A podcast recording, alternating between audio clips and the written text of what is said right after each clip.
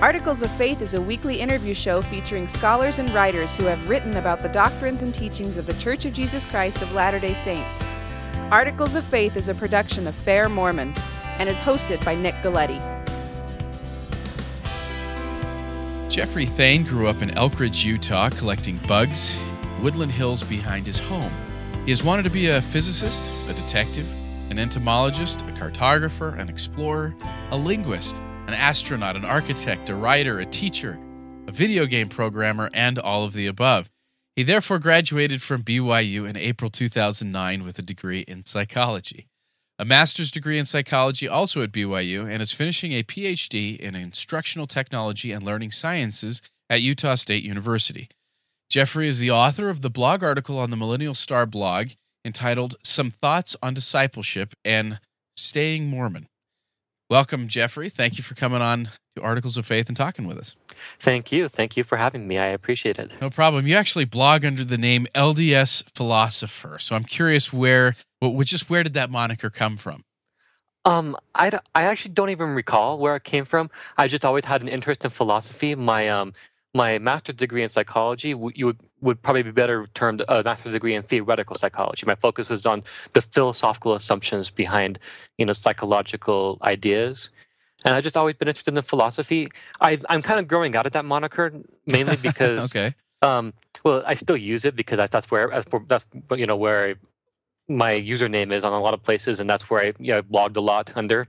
So I still use it, but I um, you know, but yeah, that's where it came from. Okay. All right. So, well, so sometimes I, I ask myself the question when it comes to fighting the good fight online, you know, being a voice online, uh, when it, when, when is the time where enough's enough, where I've said enough, where I've written enough? Now you've been blogging for a long time. So I'm curious, why do you do it and, and what keeps you going being that voice online?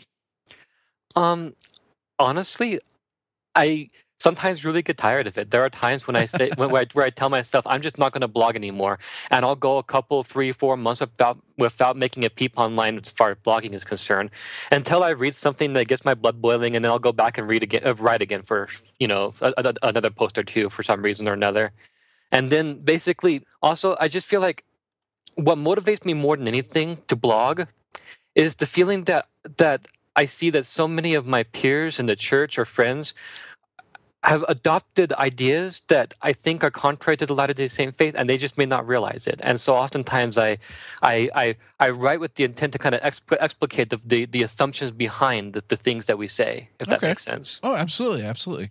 And and as you say, you, you often write responses to current events, maybe even criticisms that are leveled against the church. And in this recent article you did on the Millennial Star blog, you respond to an article entitled how to Stay Mormon When You're Tired of Mormons. Uh, how, how would you classify that original article? I actually, I actually think it was a pretty good article. I mean, um, I can tell you, I can tell you a little bit of the story behind writing this blog post. Okay. When I first read the article, I skimmed through it like I skim everything when I, I read. And at first, I really didn't like it. My wife is the one who showed it to me, and she really didn't like it. She sent it to me like, I don't know that I like this article. And I read it, and I'm like, I don't know that I like this article. So I, I started writing a response to it, a very, very critical response.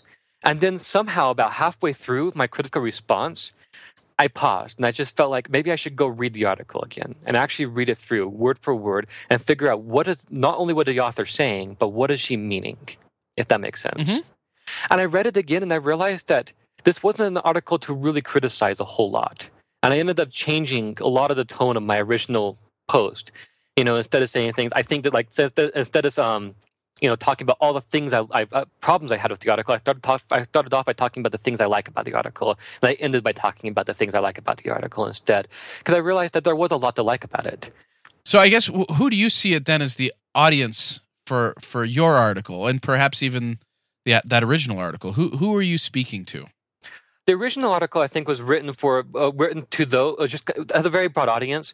I think is written for to those who feel like they don't belong or don't fit into the church. That's what the author states. Um, a friend of mine um, actually posted my response and made a really good point and said that honestly, we all don't feel, feel feel like we don't fit into some degree or another, or for some reason or another. We all at times have that have struggles with some element of church teaching, some some some some commandment or another, and if if those are made as prominent as the, as the current culture wars of today, such as same-sex marriage, we would all feel like we were being alienated alienated to some degree, if Yeah. that makes sense. Okay. And I think what's happened is that the culture war today, particularly focusing on issues such as same-sex marriage, and right now currently on modesty, which we are seeing a lot of going around in, in, in the social media in the past couple of weeks and in the past year particularly, you know, and some of these culture war issues, those who don't, those who dissent from the current norms in the church right now, um, feel alienated because those are the issues that are making the blogs. Those are the issues that are making the news, so to speak. And so, so, so that's what's making them feel a little bit different or a little bit separate from from their peers in the church. Again, I think that if other issues were to also get the, as much attention, we'd all at times feel a little bit alienated from our peers in the church in that regard, because we all have struggles to some degree with certain commandments, certain teachings, certain cultural norms in, in, in the church. So, I, I and so I think there is a narrow intended audience, but I think the audience really is everyone. Okay. Interesting. Now you you kind of address this context uh, with respect or this article with respect to the context of doubt. Mhm. Um, and, and that currently is one of those issues that seems to be a, a very hot button word. Um, so so uh, there, there's many different ways to, of course, look at doubt, Mhm. and church leaders have spoken on this and things like that. So how do you address the subject of doubt in this article? Um, in this article, I I think I mentioned it. Um, I I, cer- I, I th- I think I've certainly mentioned doubt as part of you know if we if we don't feel like we believe yet or or, or, or, we're struggling to believe certain elements of church teaching.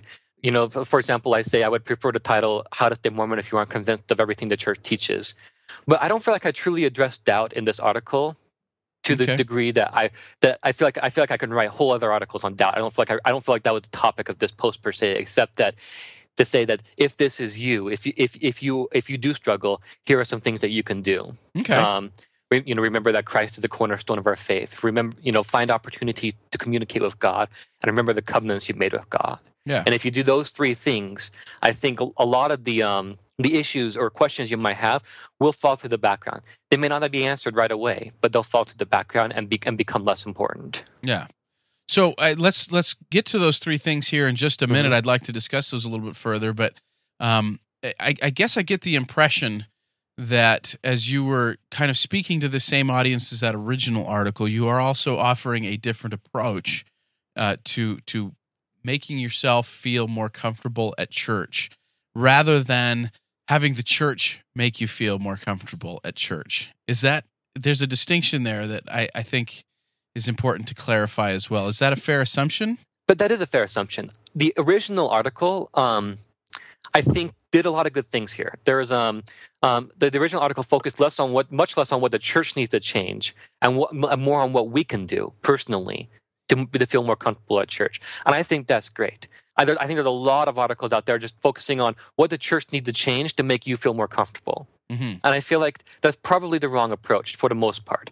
There's a sense in which this, this is something I- I've been thinking about a lot lately. Even if nobody ever made a comment about your particular uniquenesses that you feel like make alienate you from the church, even if let, let's say let's say for example, like let's just use an oddball example. Let's say you watch rated R movies, and there's a norm in the church that you shouldn't watch rated R movies, if if you know what I mean. Mhm.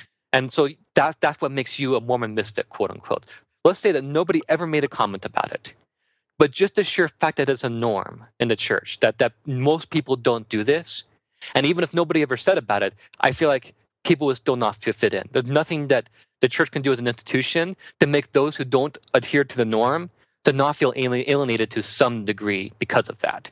I think that's i, th- I think that's normal. I think we all experience that. There, i don't think there's anything wrong with that. The question at hand is um, going back to your question i feel like i'm contrasting my approach with what i felt like was reading in the approach of the article I think that after the original blog author's response to my my response, I don't think that they're all that different. The original blog author went through and actually edited some of her responses in, in response to some criticism that she had received, and and partly in response to my my response to her. My initial reaction was that her um, suggestions focused the person focused us inward.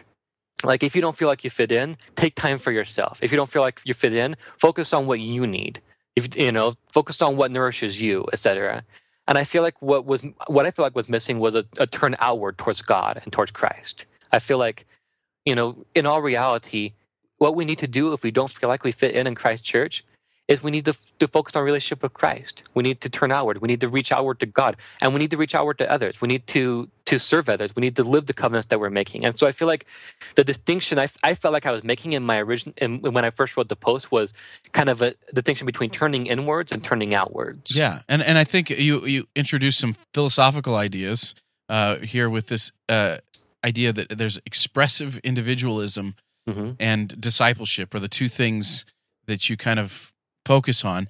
What then is the difference, or did you just kind of did you kind of explain the difference between those two things, expressive individualism and discipleship? I, I feel like I explained the difference in the article in, in, a, in a summary way. Expressive individualism assumes that um, who we are, or it basically assumes that assertions of individuality, like me being myself and being who I truly am inside, is more important than adhering to whatever moral traditions that we feel like are imposed on us from without. So within an expressive individualist worldview, there is a constant conflict being going on between who I am and who society wants me to be. And the, the philosophy of expressive individualism says that we need to fight back against the society's impositions and express ourselves, be who we truly are, if that makes sense. Mm-hmm.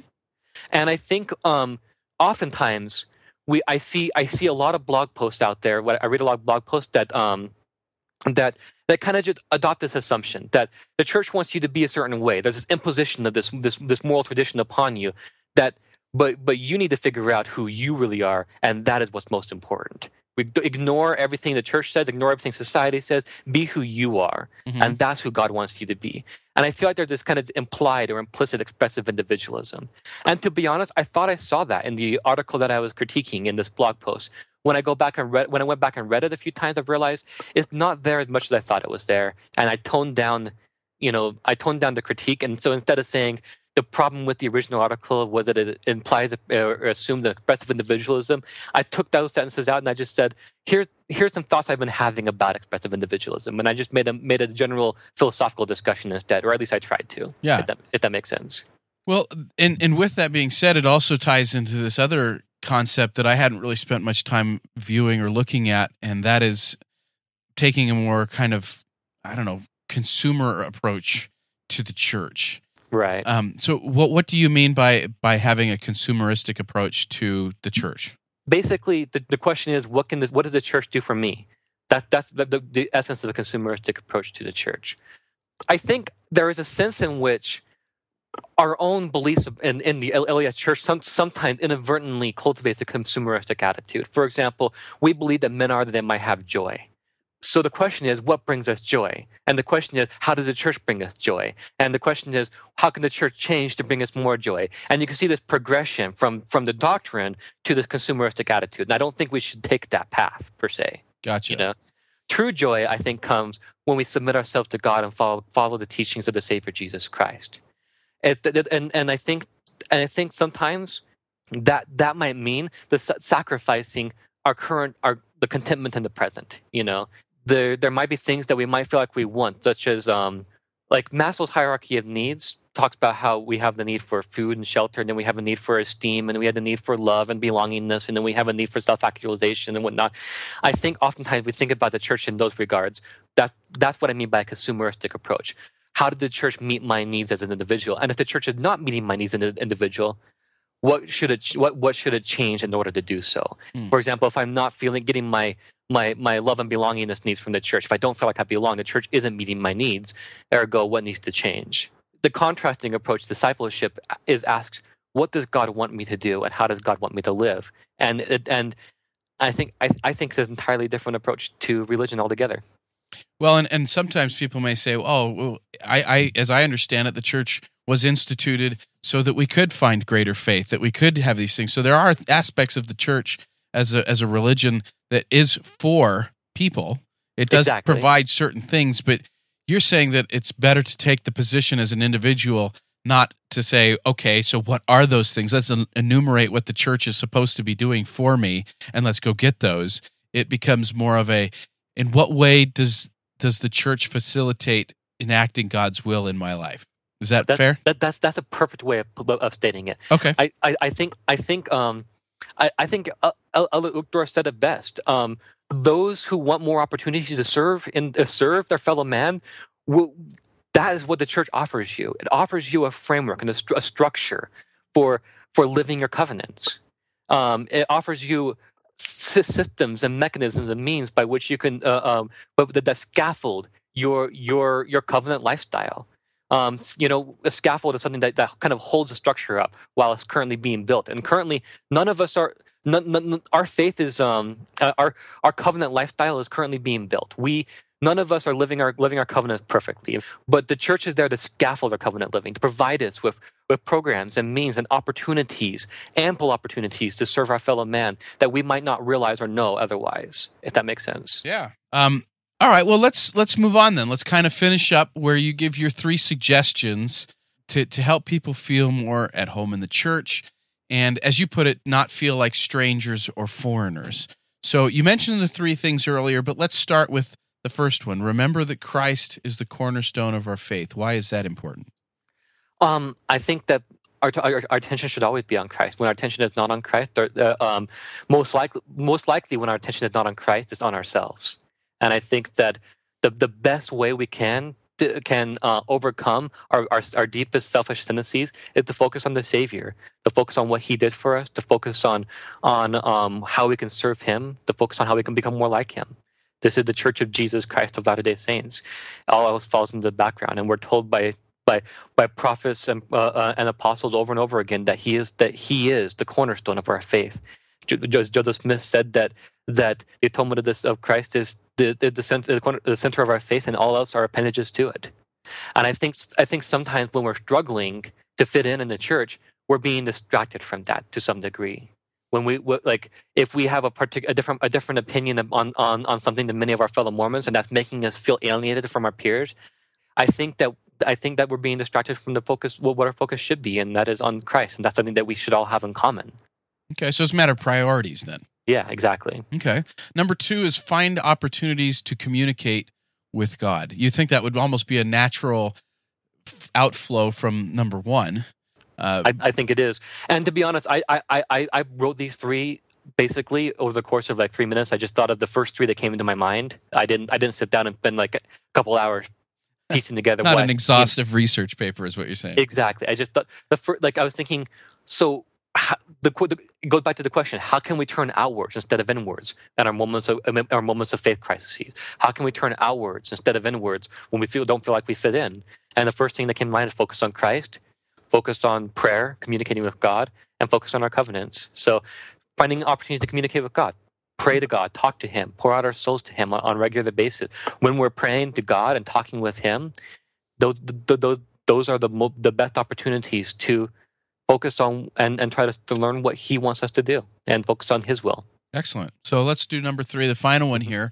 Remember the covenants that we have made with God. Now that's that almost seems kind of like a difficult thing to ask someone to do when they don't agree with the church and they see the church as the kind of the hub of their covenants in some respects, the administrator of those covenants. So I could see this being uh, probably one of the more difficult of the three, and that is to remember the covenants that they've made.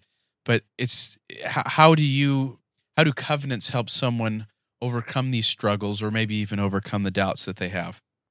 Um, I don't have I don't I don't know that I had a great answer to that question, but the first my, the first thought that came to my mind is that when we when we actually look at what we covenanted to do, like mourn with those that mourn, comfort those that stand in need of comfort, stand as witnesses of God in all times and in all places. You know, and, and we look at the covenant covenants we make in the temple. Very few, if any of those, are the things that people genuinely struggle with about their about their faith. Like like like if I don't feel like if I don't feel like I don't fit in because because I I don't I, I, I believe in, in, in the law of chastity, but I don't believe in the um I don't believe in prohibiting same sex marriage on a legal in a legal in the in the legal realm. I might disagree with you I'm, I'm not if that if that's if that's what you think. But honestly, the covenant that we make with God don't deal with how we uh, how we view about our po- politics in that regards. The covenants we make with God don't deal with you know what we think about rated R movies. The covenants we make with God don't deal with those things. They, they deal with serving others, serving God, standing witnesses of God. Now, I think that in many things, when we make when we when we keep the covenants with God, we will and, and, over time we will become the kinds of people who align our, our will with the teachings and counsel of the prophets and apostles over time but i think that when we focus on those covenants, those other those other issues generally fall to the background. They become less important. They become the less the focus. Okay, so again, it's about priorities in a sense. It's Yeah. it's, it's a shift. Okay. Well, with that being said, what what's been some of the response that you've received? You've you've alluded to it a little bit, but what what have been some of the the responses that you've received specifically to this article? Um, honestly, a lot of people seem to really appreciate it. The original blog post, uh, uh, the original author of the, of the, blog I was responding to, surprised me by commenting on it and saying, you know, basically, I can read her. I can read her comment right here. She just says, I feel awkward doing this, but I kind of had to get out of the way. I'm the author of the original blog. I was a little nervous to read a response simply because not all of the comments and responses have been kind. But I love, love, love these thoughts. Thank you so much for sharing them. I'm grateful uh, for your humility, your kindness, and your words. You art- articulated a lot of thoughts that I actually share, but wasn't able to communicate clearly. Do you mind if I share this response on my own blog? This this response surprised me. I felt like this was um th- th- this this really changed this helped change my view of the original blog author and of the original blog post as well.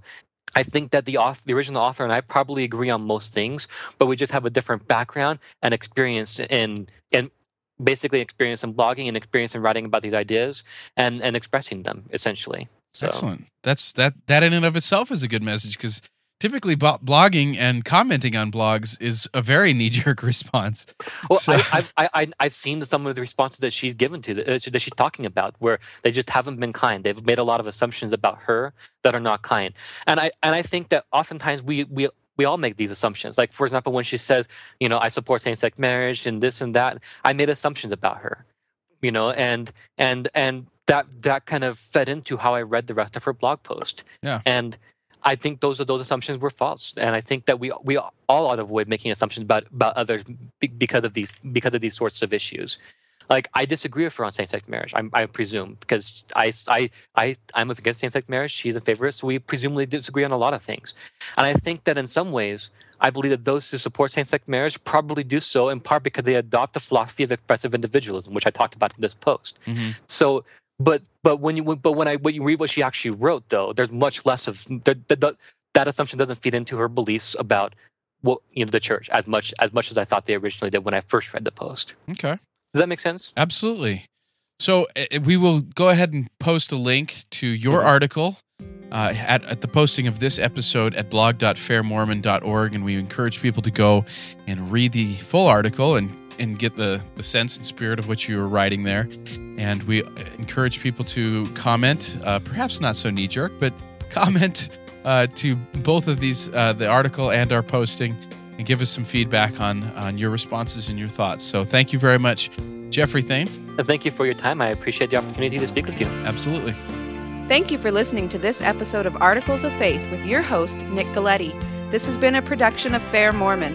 This and other podcasts are available at fairmormon.org. The opinions expressed in this podcast are not necessarily the views of Fair Mormon or the Church of Jesus Christ of Latter day Saints. Please subscribe to our show in iTunes. Questions or comments can be sent to podcast at fairmormon.org. Tune in each Monday for another episode of Articles of Faith. Thank you for listening.